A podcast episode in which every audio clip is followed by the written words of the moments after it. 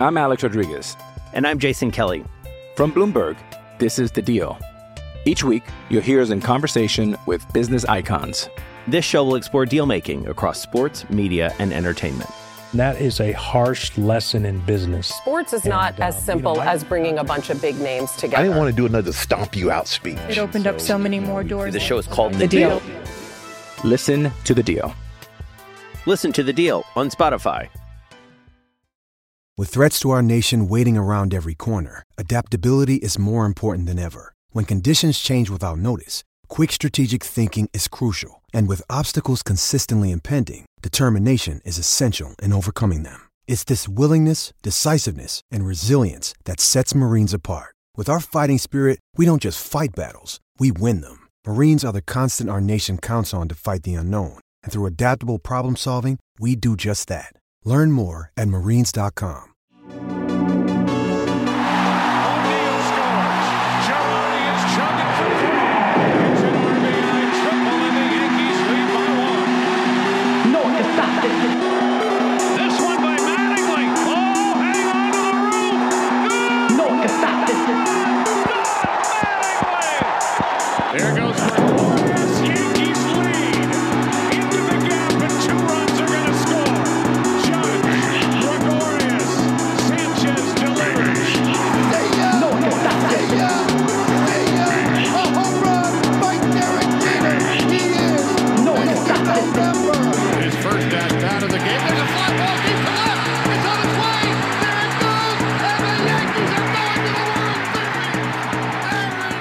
Welcome, everybody, to episode two of the rebranded Bomber Brothers podcast, now part of the Pinstripe Alley community. Sean and Ryan with you. We'll also have Tyler Kepner of the New York Times on to talk about the latest surrounding the Yankees and his book, K, uh, an awesome book di- diving deep into the mind of a pitcher, which everyone should go out and grab a copy of. But for now, before we get to that, Sean, there's a lot of catching up to do, and by catching up, I mean a lot of new injuries to recap since we last spoke.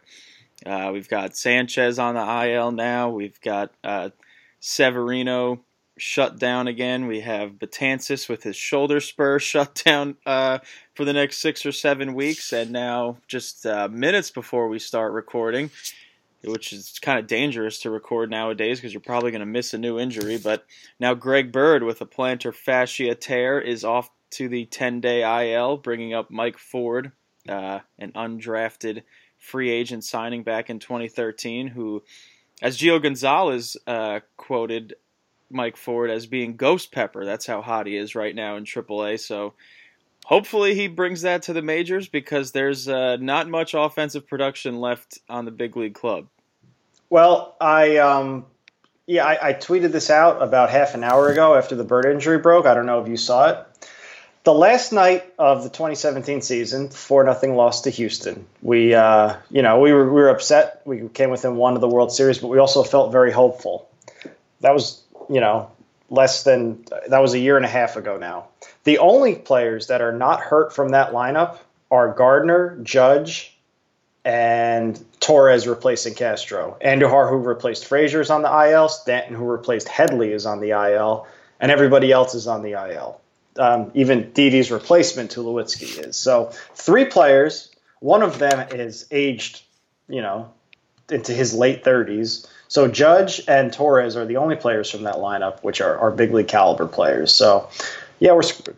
Um, I, I, we're going to have to start podcasting uh, every other day because there, there's just too much to talk about with all this crap that we found out.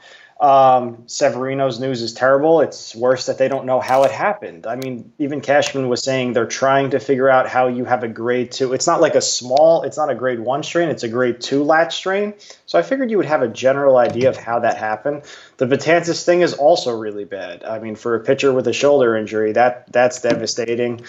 And I mean, uh, the the Frazier, uh, the Frazier, sorry, the Sanchez thing if he's going to the IL and, and, he's sitting down, why is he pinch hitting then? I, I, mean, why didn't you just get it taken care of the day that day and get get an MRI instead of waiting? Just just with all the shit that's going on, take care of it.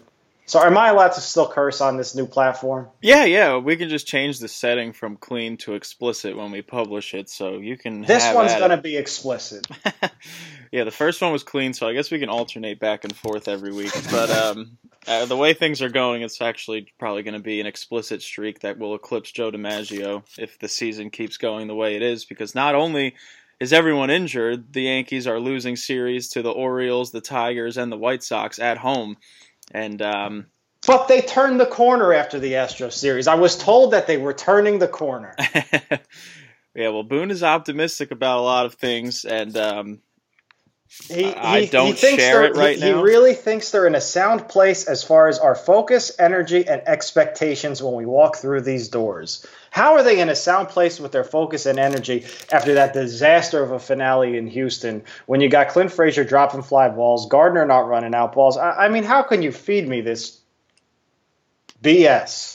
yeah, that was that was an awful, awful sloppy series in Houston, and um, then there was sloppy weather the next day in Chicago, uh, not in Chicago, against Chicago when they lose that series opener on Friday. And then Saturday happens, and CC comes back, and, and you almost don't know what to do with yourself because you're used to players going to the IL, not coming back from it. But then here comes CC, pitches unbelievable.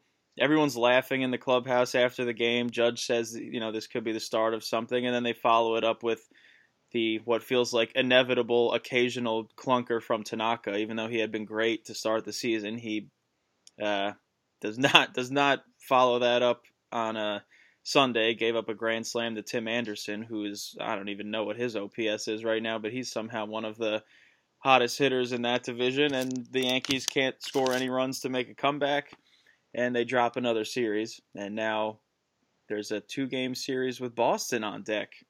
And it's not going to carry the same weight as many people thought it would before the series started because not only do the Yankees stink, the Red Sox do too.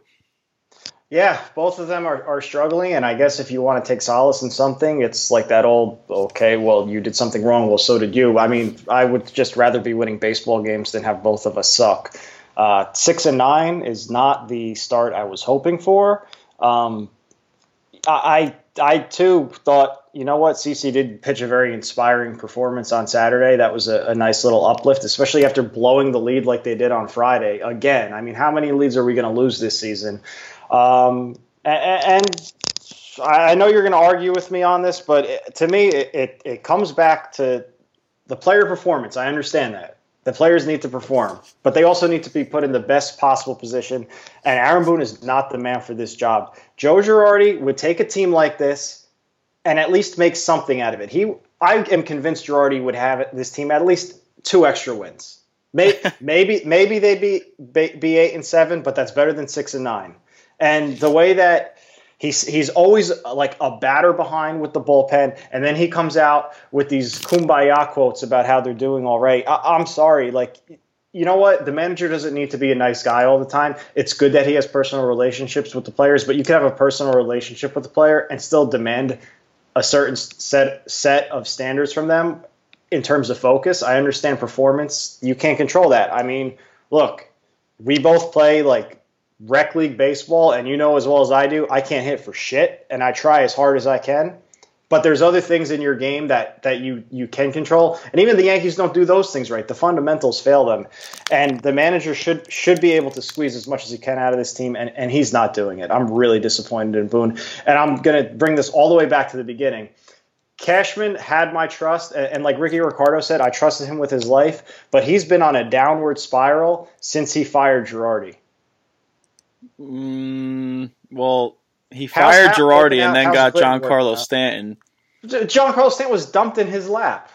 He still got him. I, mean, I, I don't know. Because he wouldn't go anywhere. You're you're also all right. It was like Yeah. an arranged marriage. She didn't win win him over. He, just, I was- he had something else to do. All right. Well, how do you explain Luke Voit? Th- All right, that's a good one. All right. So Well, it's not a downward time- spiral. Uh, it's yeah, but we're talking about in the aggregate. We got first of all, he fires Joe Girardi, who had done an amazing job. I understand that him and Sanchez didn't get along, but you know what? Like managers don't get along with players all the time. He was still a sound tactical manager. Then he goes if you really wanted to fire Girardi, like if there was really a problem there that I don't know about, I'm okay with that. I'm 100% okay admitting that there's things going on in the Yankees that I have no friggin' idea about. And, and that's true. That's true for anybody that's not in the organization, even the beat writers, right? But why do you go and hire somebody like Boone with no experience? You could have hired Bam Bam over there in in uh, San Francisco. That would have been a better choice. Shit, Eric Wedge would have been a better choice at this point. Um, I would have I would have liked Beltran. Uh, he, he, he he can tell when someone's tipping pitches. That's true, and we'll we'll we'll get to that. that that probably would would have been a better choice. I don't know, but uh, I mean, then he goes out this offseason and gets Britton, who stunk he gets Happ, who's stunk. All right, well, and, all right, hang on. Uh, the Happ signing so far, the Happ re-signing so far has been bad. Yes. Through, through a couple starts. Well, well the the trade was a huge win. Yeah, but you you can't give an old pitcher that uh, and then the, Patrick Corbin's out there pitching great. Machado's already got oh, and the Tulowitzki signing. Don't even get me started about that. Uh, well, and and, and Machado's Machado, Machado's already at one win above replacement. It's April 16th. He's already at one win above replacement. What's Tulo doing? Sitting there stretching his calves? Probably not. They'll tear. But um, it's look all right I'm, I'm i'm completely with you on all the machado the corbin stuff. I, I think um, there should have been much more done to possibly bring those guys in than just putting their faces on the jumbotron in, in center field. And the yankees are, are paying for uh, not going big game hunting like they hinted they would. Uh, and, and back to boone um, you know, just just because I said that I feel like pitchers need to be doing their job a little more, and then it's not all on Boone, and then everyone thought I was this Boone supporter. I don't think Boone's doing a great job. I don't think his in-game managing is great, but I also think the Yankees aren't leaving him with a ton of great options because everyone he's been throwing out there has not been doing good. From from starters aside from well Tanaka until Sunday, and um, and then CC came back on Saturday. The bullpen has not been good. The the Super Death Star bullpen has not been good at all. So I think it's also a lot of just the fact that guys aren't doing their job, and and I understand people for for some reason people want to see guys laid into and, and called out and and that just doesn't necessarily work all the time. I mean, Joe Torre was a lot like Boone in his early years. He was the don't panic, everybody stay calm, everything's fine, and nobody said anything because the Yankees won World Series and instead of you know being called soft like Boone is like oh and everyone making fun of his kumbaya relationships with the players instead Torre was just seen as um, you know the player whisperer, the guy that just kept the clubhouse in sync. And then you know and then the core of that team stayed intact, and Steinbrenner started bringing in a lot of other outside stars, and that's when, you know, according to a lot of reporters, Torre started to lose lose the locker room, and the Yankees stopped winning World Series. So I, I, I don't, I just don't, I just don't see the correlation between reaming guys out and getting wins. I just, I just don't, I, I don't see the correlation there. I, I don't, I don't need him or, or want him to ream a guy out, but I mean, you, let, us be clear about something. Joe Torre, while he was a good player as manager, he was not afraid to call out one of his players if he needed to. He he said he thought David Wells was out of shape and when he ran out of gas at that start in, in Texas or whatever. He came back and threw a perfect game the next week. I mean, he was hungover, but I mean that's one thing. But th- that's like you don't need to go.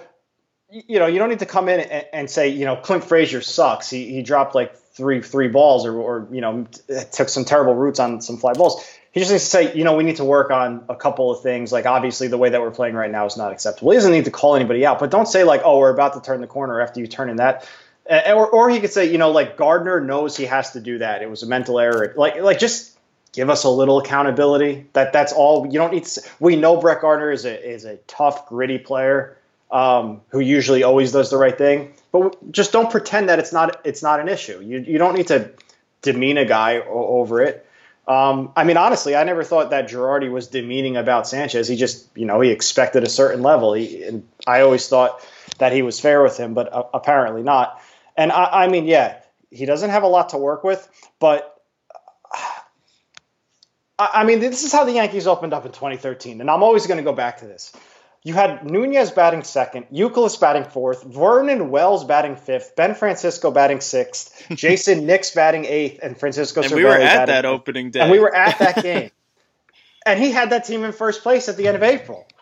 Yeah, no, look, Girardi did masterful jobs mining through a lot of injuries and getting the most out of guys like Lyle Overbay and, and what have you. And, you know, he also had his faults. And, um, you know, I, don't know. I keep going back to people wanting Boone to be a little more outgoing in his accountability. And, look, that's just that's not just a Boone thing. Like this is a Yankees organization thing now. They don't want that. I'm I'm about three quarters of the way through Inside the Empire by Bob Klapisch, and and he he details like what the Yankees organization does in terms of grooming prospects that they that they bring in, whether it's through the draft or through um, international signings, and they they literally instruct and teach players, you know, how to deal with the press and and not single anybody out in their answers and, and to keep things as mellow as possible and just you know, Hal Steinbrenner, Brian Cashman, they have turned the organization into the anti George Steinbrenner, basically, where it's not a zoo and it's not calling people out. And, you know, could there be a happy medium between that and the late 70s Yankees? Probably. But it's just it's just not what the organ. I, I just I don't single out Boone on that because you know after reading all that stuff, it's an organization wide thing. It's not, it's not just Boone, and they probably hired him because they saw that he fit that mold. He apparently really impressed in a six hour interview and um, seemed to embrace the analytic wave. And, you know, managers, I, I guess I just never saw the manager having a huge impact on the game itself because so much is just the talent on the field. But you you do you have to make good in game choices. Boone has not been great at that right now, so you know, our disagreement simply lies and you think Boone's terrible and I just think he's not good. so neither of them fair. are positive. Yeah, well, and, and, you know, like you said, it's an organizational thing and it comes down from Cashman and I mean, yeah, he's made some really great moves in the past. This offseason, I do not think he did a good job. Um, and I thought he did a bad job with the manager. And I think he's done a bad job if that's his choice to have this kind of um, total kumbaya. Like at, at, some, I mean, I agree. You have a young kid, you don't want to put him down. Obviously, you don't. I mean, hazing and stuff like that, like, and, and, even like being like that when you're trying to develop a player, tough on him. I understand it doesn't work for everybody, but once you get to the show, uh, there just needs to be a level of accountability, in my opinion, and the Yankees aren't doing that. Um, or maybe they are, just not in front of a microphone or behind a camera. We don't know. That's that's fair, but I mean, you know what? this is all I'll say. At least they're the luxury tax champions, and all the players are going to be happy because I'm not. I'm not happy, but at least at least all the players are going to go to bed with a smile on their face because they they didn't get called out. I I think I, again I just think that's misunderstood. I, I watch Aaron Judge in his post game interviews after these losses, and he's not happy. He's just you know he's just smart enough to hold his anger in until the press is gone because he doesn't want to cause more distraction. I mean, you can tell just by watching him talk after games that he's not happy. Why would he be? He hates to lose. So do all the Yankees, I'm sure. But they probably are have been taught to push that aside until the reporters leave and then you know, and then hash out whatever needs to be hashed out. At, at least at least that's how I see it. And you know, there's just there's just a certain level of powerlessness right now. Like we we mentioned the Yankee the Torre Yankees. What was the biggest common denominator of those teams? They stayed healthy. The Red Sox last year, everybody stayed healthy. You know, Sale mm-hmm. Sale fell off a little bit in the second half, but they were so far ahead and healthy through the rest of their roster that they were able to rest them for a little longer. And the Yankees are just the complete opposite right now. I, I think I think it would be interesting. I, I wish I had you know crunched these numbers or something to like calculate total uh, wars or some kind of stat to help compare the two. But I feel like the injured Yankees right now would beat the current Yankees if you put a put them in a seven game series or something. If you got them all healthy, probably. But yeah, I mean. Uh, you know, moving on to talk about the actual team because we're just you know speculating now and arguing over how terrible Boone is, whether he's a negative ten or a negative seven. I guess you're probably going to rate him. Um, yeah, I mean the latest one uh, with Bird is an interesting case to me, and you know I've always been a, a, supporter of, of Greg Bird, but the last couple, I mean since opening day, he's just looked he's looked lost, and he's looked like depressed at the plate. I mean, Paul O'Neill pointed it out. He just he looks like a man that's just searching for something that's not there, and um, now he's hurt, and I assume he hasn't been hurt the whole time because they would have probably figured it out sooner. So I, I don't know. I, I know we spoke uh, to Mark about this last week. I just I don't know where this is going with him. Um, he, he's one of the ones I could see not making it back, just like Ellsbury, not not having an impact down the line.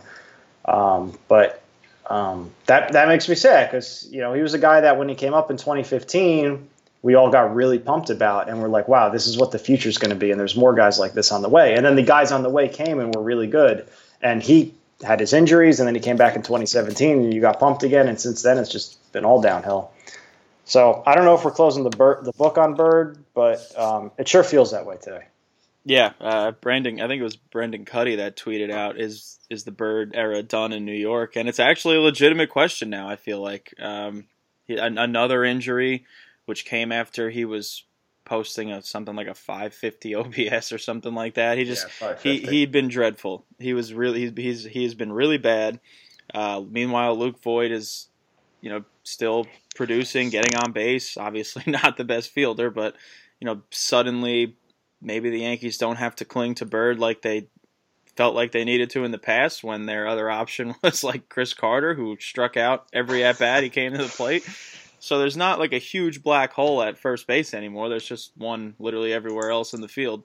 But you know, you go from one depressing story like that to a, a story in Mike Ford, who was an uh, undrafted guy. Maybe can they catch lightning in a bottle? We'll we'll see. Five home runs in ten AAA games. I know he went 0 for 5 in his last game, but maybe he's just saving those hits for uh, the major leagues against against the Red Sox. So uh, I don't know. We'll. I don't know if he'll uh, how many at bats he'll get this brief two game series. We'll see, but yeah, it, it's sad. It's sad to uh, to see Bird still struggling with injuries after struggling to to produce. And what we always were saying through these first few weeks was, you know, the injuries aren't really an excuse right now. He's healthy and he's just not performing. Well, now he's both. And um, I, I guess I guess we'll always have the the swing and a drive to right in, in 2017. And as great as it is to look back on such an awesome moment like that, it also sucks to realize how young he still is and how that you know that could have been the norm for Bird, just mashing home runs into the upper deck and right field. But I don't know. Will will he get another chance? I, I, we'll see. He he has he has he has options. So I mean, they could always bring him up and down if they think he's healthy or not. But Yeah. but We'll who see. knows? But um, all right, let's uh, let's let's get to uh, let's get to Tyler Kepner, and then we'll come back and, and talk a little more about uh, plenty of Yankee stuff left left to talk about. It's uh, a little doom and gloom in Yankees universe right now, but let's uh, let's talk to Tyler Kepner about his new book K. He had a bunch of great stories from the uh, perspective of pitchers in some of baseball's biggest moments, and plenty of them included Yankees. And he came on to talk uh, to us about all of that and other things going on around the Yankees right now. So we'll take a quick break and then we'll bring on Tyler Kepner of the New York Times. I'm Alex Rodriguez. And I'm Jason Kelly. From Bloomberg, this is The Deal. Each week, you'll hear us in conversation with business icons. This show will explore deal making across sports, media, and entertainment. That is a harsh lesson in business. Sports is not And, uh, as you simple know, I- as bringing a bunch of big names together. I didn't want to do another stomp you out speech. It opened up so many more doors. The show is called The, The Deal. Listen to The Deal. Listen to The Deal on Spotify.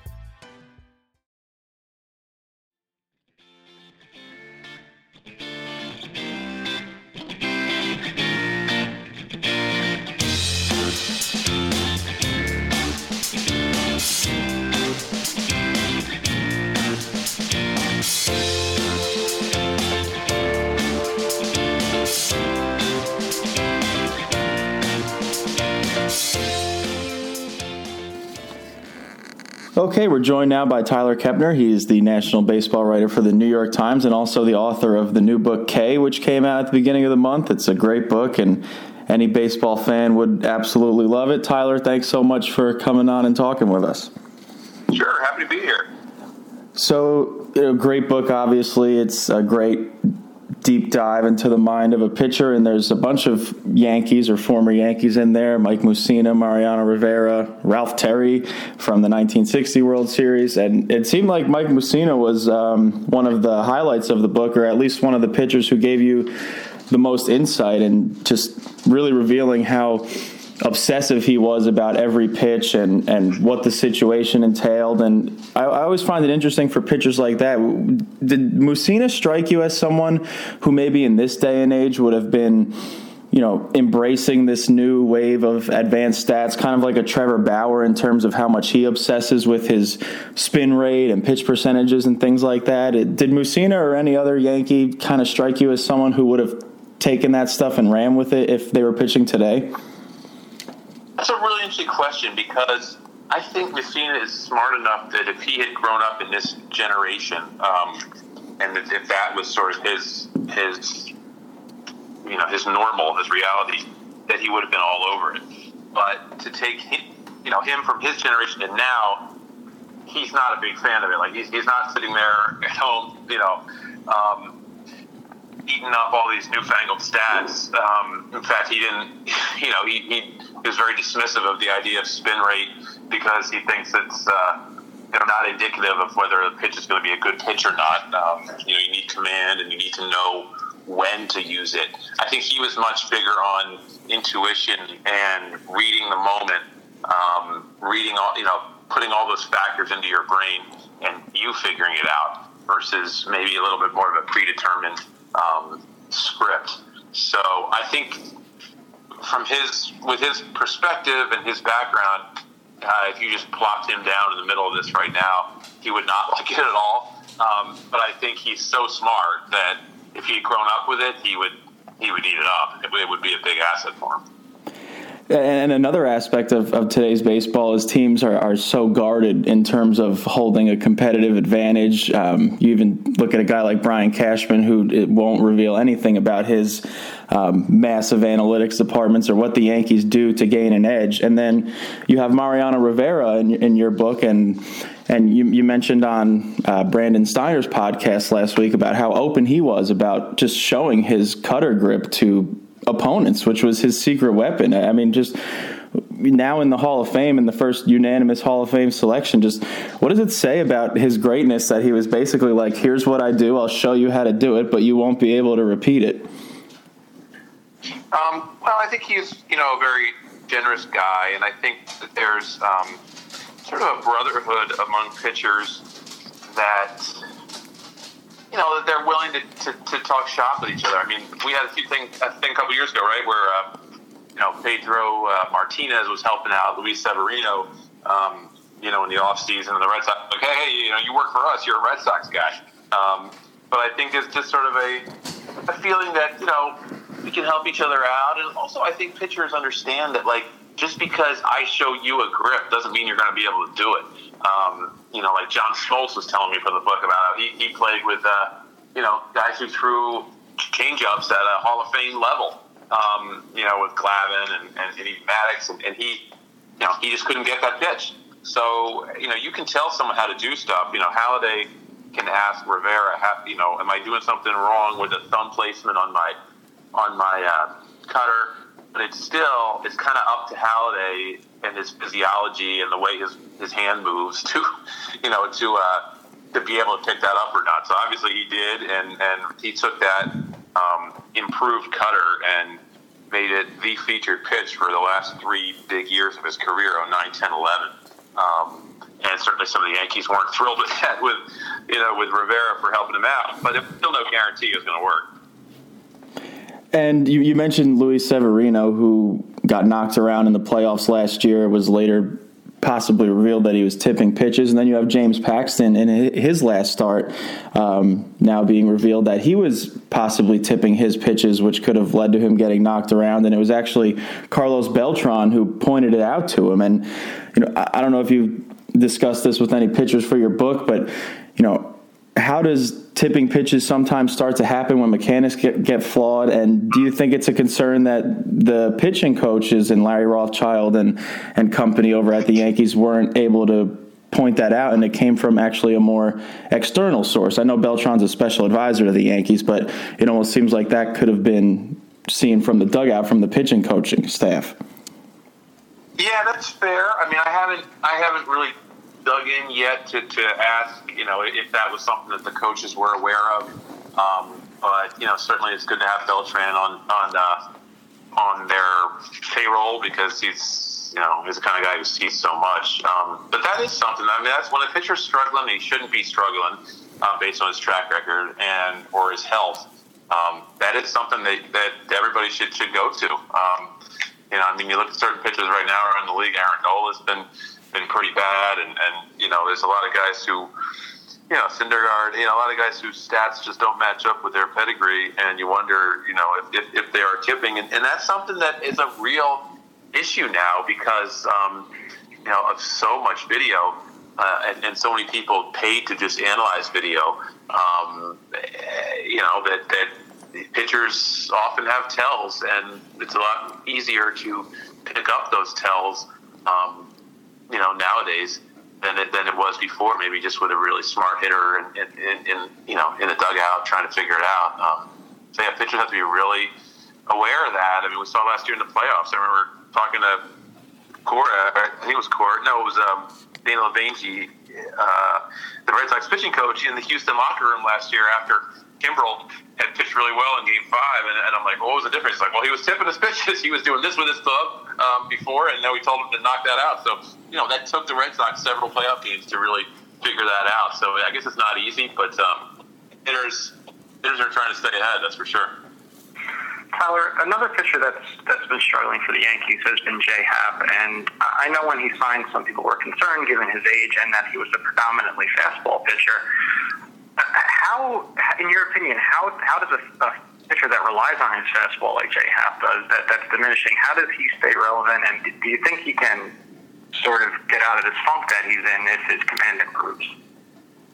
Well, yeah, I think it's all about the command with him. I mean, Jay Happ's one of the guys, you know, sort of the prime examples that I use of, of um, or that anybody can use uh, of of what a fastball with life really means compared to you know what the radar gun says. You know, the, the, the miles per hour is only one ingredient in Jay Happ. I mean, he, he has that fastball that he can usually, if he's spotting it well, he can he can survive up in the zone even though he doesn't throw that hard because the pitch just doesn't fall. It's got like the kind of a rising um, illusion to the hitters. Um, because of the, the, the, spin rate on it. Um, and I haven't checked the spin rate numbers right now to tell you how that compares to previous years.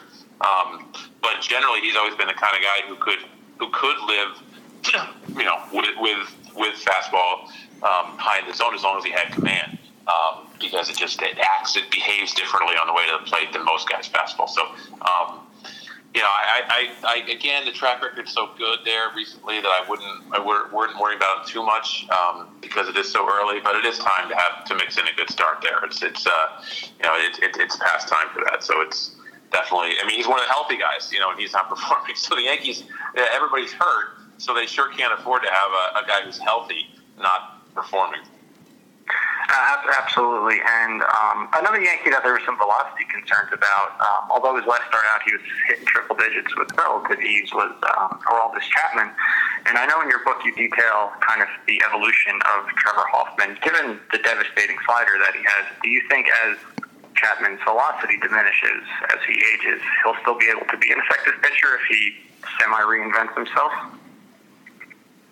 Uh, I think so. I've always been a Chapman guy. I, I just, in a sense that, um, I just keep going back to how it's easy for people to get on him for, for giving up the home run to Rajai Davis um, in the World Series, but people tend to forget that he went he went through um, Santana, Lindor, and Kipnis one, two, three in the ninth inning when and a home run would have lost the World Series there with you know not throwing hundred and, and, and you know tricking them with whatever ninety seven and, and sliders. So I, I think he's I don't know. I just think he's he's he's a he's a tough guy. I think he can figure it out. I think you're right. The slider is a really good pitch.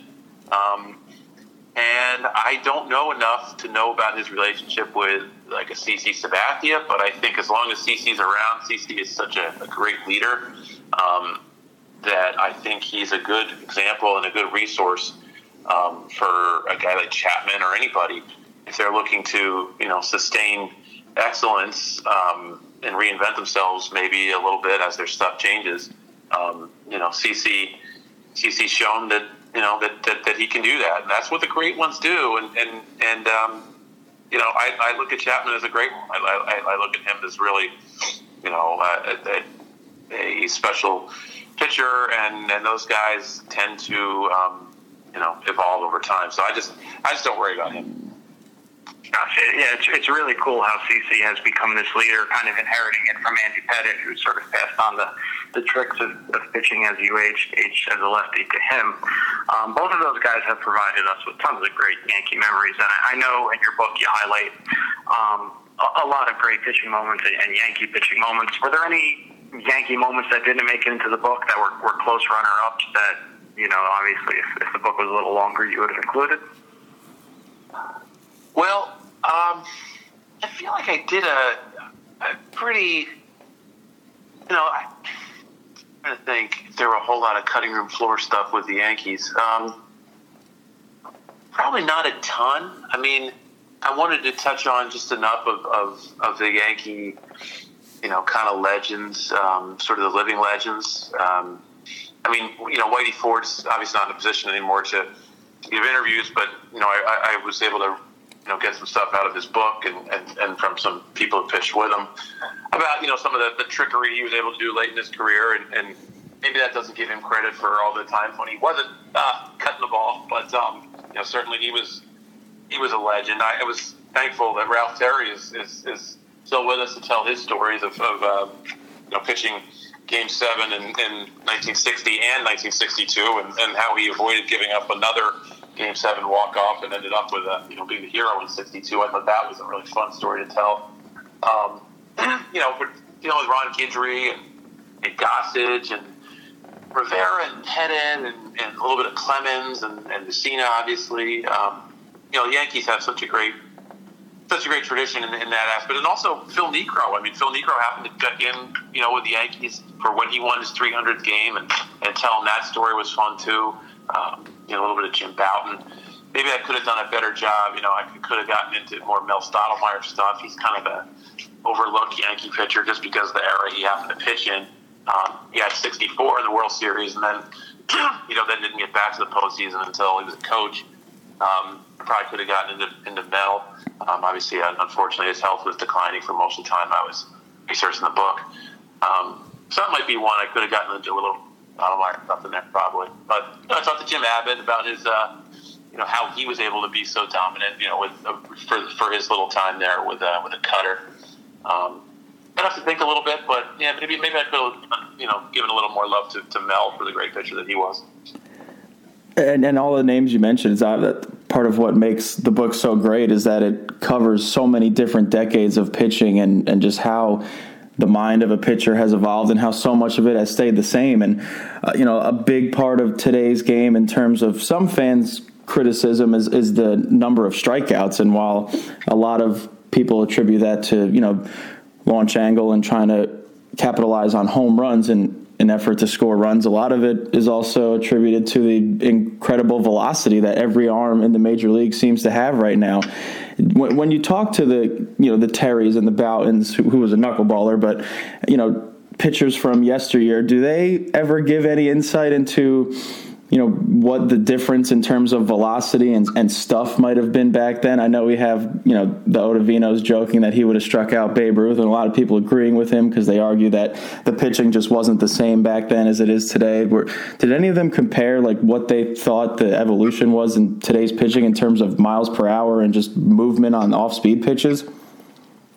I think uh, I think some of it. You know where I really got into that was kind of in, in writing about the sinker. Um, you know, sort of the, guys like another Yankee, Tommy John, well, Yankee among many other teams. Um, but you know, they kind of they don't really seem to understand, I guess, um, or they lament, you know, what happened to the what has happened to the sinker, in that it it, it is it was always you know a pitch that guys love because they could throw it, um, they could, you know, have a low pitch count and get through games pretty quickly and have them put the ball in play on the ground, weak contact, and obviously hitters have tailored their swings to hit that pitch in the air now, um, and teams, you know, would rather you avoid contact because the more contact, the more possibility things can happen. And I mean, it, it's it, it is a different game. It's a different game. But I, or I just said this when I said it's a different game. He said it's, it's a different game theory. It's the same game, and and, and the theories now is is that you know make them miss bats, and so you know teams covet these guys who you know, these high strikeout guys, even if they go fewer innings, because uh, you know, like the, look with how the Yankees constructed this team. This team is not constructed to have the starters go really deep in games because they have a lot of strikeout guys and dominant arms to uh, you know to fill in six, seven, eight, nine. So uh, you know, you're just not asking your starter to do what you used to ask them to do. And the best weapon for a lot of those old starters was was to not you know not push it full throttle, to take a little bit off and and, and get ground balls and, and, and you know be a little craftier out there. I think they you know they recognize that the, the velocity and how hard these guys are throwing, but they lament um, know, maybe the absence of let's say craftsmanship out there or, or that kind of canny, savvy mindset to just get ground balls and, and, and quick innings and, and, and, keep going. But part of that has to do with the hitters too. Hitters know they get paid by working deep counts and you know fouling balls off and, and taking close pitches. Um, so it's all kind of it kind of goes hand in hand. We're talking with Tyler Kepner of the New York Times and author of the book K. And I know last week with Brandon Steiner, he asked you your Mount Rushmore of, of pitchers. I think Walter Johnson and even Randy Johnson was on there. But if we were to uh, narrow that down to Yankees, if you had to name a Mount Rushmore of Yankees pitchers, uh, relievers can be included as well, which obviously probably includes an obvious answer. But if you had to give a Mount Rushmore of, of Yankees arms, what do you think it would look like? Uh, that's a really good question. It's, uh, it's funny. I thought of my my son always asked me about. He's a big basketball fan. He always asked me like, you know, would Kobe Bryant even make the Lakers round Mount Rushmore? Because you got you know you got Kareem, you got Magic, you got you know, Wilt and, and, and, Jerry West. How does how does Kobe even get on that list? But uh, um, that's the first thing I thought of. But I mean, wow, that's a really good question. I mean, you know, first off, you know, you got to put you got to put Whitey Ford and you got to put Mo on there. Um, so you know, those two, you know, lock them lock them up. Um, and then you're looking at other ones. Uh, you know, the Yankees. It's funny have a lot of like a lot of Hall of Fame type pitchers that that people don't think much, uh, you know, don't remember much of because as great as the Yankees uh, are in their history, they have a lot of these pitchers. You know, the '50s teams that would that would come in, you know, they'd have one or two great years, and then then they'd sort of fade. Uh, they didn't have that longevity. You know, I'm talking about a Terrier or or a or, or a um, you know Bob Turley kind of guys. But for longevity, I mean, Guidry was really good for a long time. Um, he's not, you know, didn't make the Hall of Fame, didn't really get any love um, from the voters, but for, you know, for a nine or 10 year period, you talk at 77 to 86, 85, 86, and he was, he was in the pantheon up there. And there's some pretty good years there. So I think I'd put Guidry on, on the Mount Rushmore. And then you're talking about, well, do you take a guy who, I mean, like Clemens was a Yankee for five years or so, and he's one of the greatest pitchers of all time. But most of that was with Boston, and uh, I don't know that I could put Clemens on there because he had a greater career than like a Pettitte, let's say. Um, you know, I, I mean, you know, Mel was great, but didn't pitch for a lot of winning teams. Let's say you had, you know, Herb Pennock and guys like that, Red Ruffing. Um, you know, who don't get a lot of attention. So then I'm thinking, well, we kind of got Rivera to to represent the you know the the, the Torre years and the Girardi years. Um, you know, maybe you go with I might go with a Red Ruffing. I mean, Red Ruffing was a Hall of Famer. He was the ace of those those great teams in, in the early DiMaggio career. Um, the, the, the, later the later Ruth years that are, that bridged to the early DiMaggio years. Um, you know, uh, not an inner circle Hall of Famer. It, it, it, it took him a while to to uh, you know get in. Um, uh, I, would probably put Red Ruffing on there. I think. Uh, you know, let, us uh, yeah, high ERA for Hall of Famer, and Andy's certainly more famous. Um, but to maybe to maybe show showcase the, uh, the earlier years, let's uh, let's throw Red Ruffing on there. Why not? All right, there you go. A solid list. That's Tyler Kepner of the New York Times, and his new book, K, is out. It's been out since April 2nd, I believe, and it's a fabulous read. Recommend it to anybody. Tyler, thank you so much for coming on, and uh, enjoy the games out there today. I know you'll be at the stadium. Yeah, yeah, looking forward to it. Thanks, guys.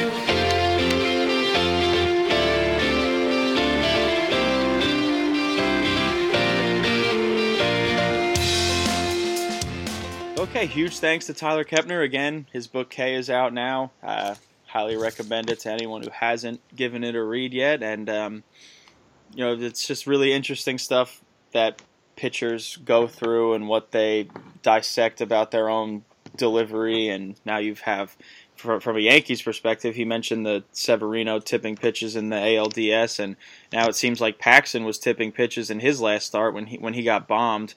And um, you know, I mean, what what do you think, Sean? Uh, the for just for me, and I know I asked Tyler this when we talked to him, but for me, I just feel like that's something that I w- kind of wish the pitching coach Larry Rothschild would be able to uh, see something like that instead of having Carlos Beltran like you know a day later saying, "Hey, looks like you were tipping pitches out there," and then they go back to the video and it's like, "Oh yeah, you know what? He's right." I, I just feel like this is stuff that you know needs to be addressed while it's happening. And again, I I think I think we talked about this on the podcast after the season ended last year when the whole Lance Lynn debacle and everything happened for when when Boone's in-game manage, managing was just awful. But I, I also was kind of hoping for Larry Rothschild to be a little bit of a rock for Boone in his early, you know, his early years as a manager when he's still getting the hang of it because Rothschild's been in the dugout for a while and he's the pitching coach. Maybe he can help him and be like, hey,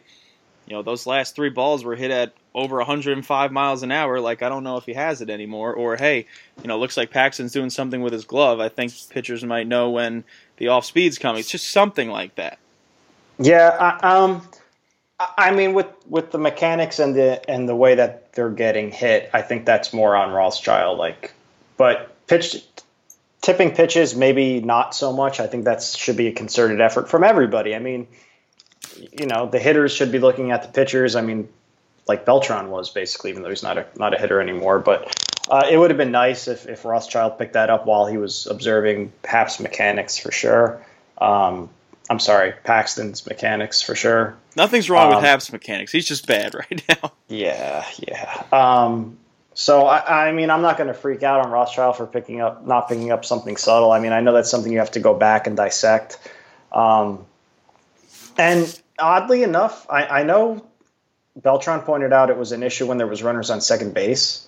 And I believe Paxton did pretty well while there were runners on second base. So, uh, I mean, who knows um, what's going on? We'll see tonight when he pitches against the Red Sox. Um, who should who should be an easier test than uh, than than uh, the White Sox, based on Orioles. Yeah, based on how they're hitting right now. Yeah. Um, so so yeah, Paxton tonight we have a little two game series with Boston as the rivalry is basically down to a simmer right now based on how both both teams are playing. So, you know, the Yankees are 6 and 9. I, obviously this is a huge tall order, but if, if the Yankees win 3 games in a row, they're 9 and 9, exactly where they were, last year when they won 100 games. It's it's it's it's very early. I'm trying to find the positives, but it's very early. Well, I mean, they don't have the lineup they had when they started nine and nine and won hundred games right now. Um, so uh, we'll, we'll, we'll see. I mean, um, between that and then how bad Happ has been, it's uh, there's a lot wrong that needs to get fixed. A real lot. Yeah, Happ was asking CC for help uh, during CC's post game presser on Saturday, asking how he was able to paint the corners because Happ's command has has not been there, um, and and that's I, I think I think that's the big key for the Yankees right now. We, you know, we just have to accept that who's the people that are injured are probably not coming back very soon. Aside from you hope Sanchez, they said it was a true 10 day IL stint. We'll we'll see about that, but aside from him, it doesn't seem like many guys are, are due back soon. What um, about Stanton? Do you think he'll be back within the next two weeks? I don't. I don't know. I mean, if it's similar to Sanchez's bicep strain uh, last year or in 2017, excuse me, then he would be due back in a couple weeks. But I don't. What he's been doing? What just T work right now? Yeah, I believe so. So I don't know. Might push that to three weeks probably at this point.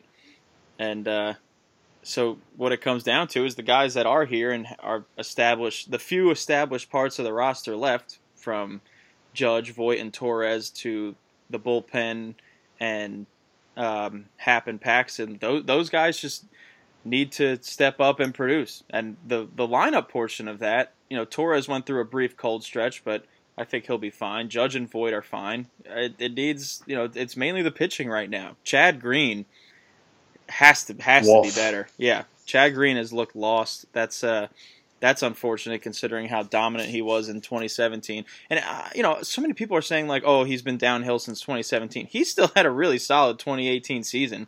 He was just being compared to a ridiculous 2017 where he was, you know, probably a rookie of the year candidate if there weren't guys like Judge out there. Yeah, he was he was great in 2017. Really good last year, and just has not had it this year. Him and Britton both have been huge letdowns out of that bullpen. Yeah, we'll see. We'll see if they can improve. Um, but other other than that, I think uh, I think I've been sapped of my energy talking about this team.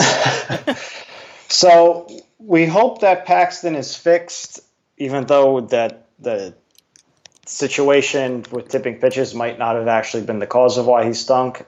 Happ, we just think stinks right now, and hopefully he learns how to control it. CC gave us a shot in the arm. Tanaka had a Tanaka start. And uh, Domingo Germán, hopefully, when his next start comes around, keeps pitching like he has because he's been the Yankees' best pitcher. And then in the bullpen, uh, we, you know, Britton and, and, and um, Green need, need to step it up, and, and that would at least be a start. Um, just we'll those, what- just those ten things, just those Yeah. ten things, and that would. Be And we got to get Sanchez back now. Hopefully, again with the Sanchez injury, I wish they had been on it earlier, but uh, it is what it is. Um, hopefully, it's only ten days because he was, you know, he had the huge game. We were all excited.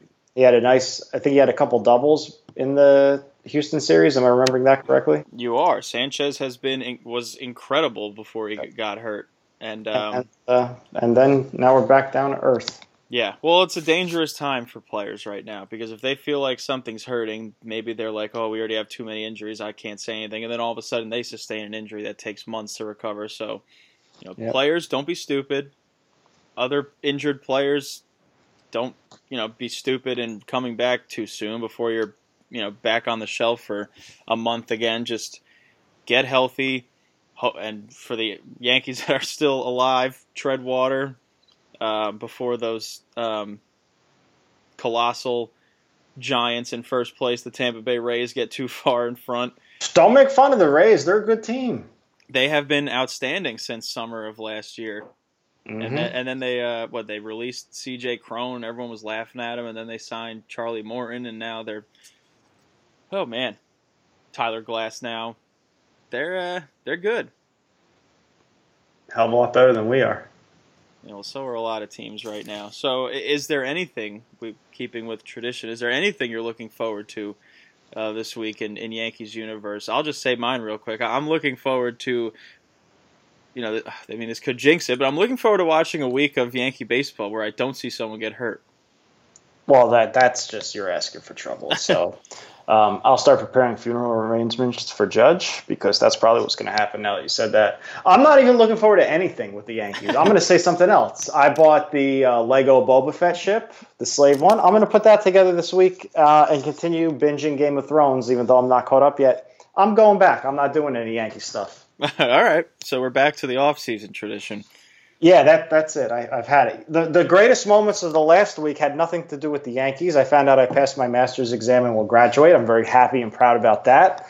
Um, Congratulations. Rangers Rangers came. Thank you. Rangers came in second place to your Devils in the draft lottery. We're both very happy about that. Yeah, that was a fun night. That yeah, that was a great day. And then the Yankees start playing at seven o'clock. You think, all right, here we go, and then they just sap all the life out of you. And I'm not happy no more because the Yankees stink. So um, that's it. So I'm trying to look to, towards non-Yankee things to pick me up. Yes. Well, thanks. So- thanks to everyone that listened. The moral of the podcast is that everything stinks and everyone is hurt. And if you're 31 years old, the only thing you could do to bring you joy is watch Game of Thrones and build Legos. that sounds like a great night to me, actually. but I uh, can't do both. Like I build Legos while I watch the Yankees because you Yeah. don't need to be so focus. Like Game of Thrones, I have to just sit down and do nothing else. Yeah, well, I guess I'm looking forward to a new Game of Thrones this weekend. So there is something. There's light on the horizon. Hopefully, there is too for the Yankees. Hopefully, some reinforcements come back. But first, uh, rivalry, rivalry, rivalry. Yay. I feel about as excited saying that as uh, in Always Sunny when they're talking about the Philadelphia rivalry when they're over it. yeah, yeah, that's. Uh, uh, well, hopefully, hopefully there's some kind of spark from the Yankees starting tonight, uh, taking on Boston. So everyone, try your best to enjoy the game. Say a prayer for the health of everyone on the field, and um, thanks for listening. We'll see you next week. See you later, everybody. If anybody gets hurt, blame Ryan. Blame me.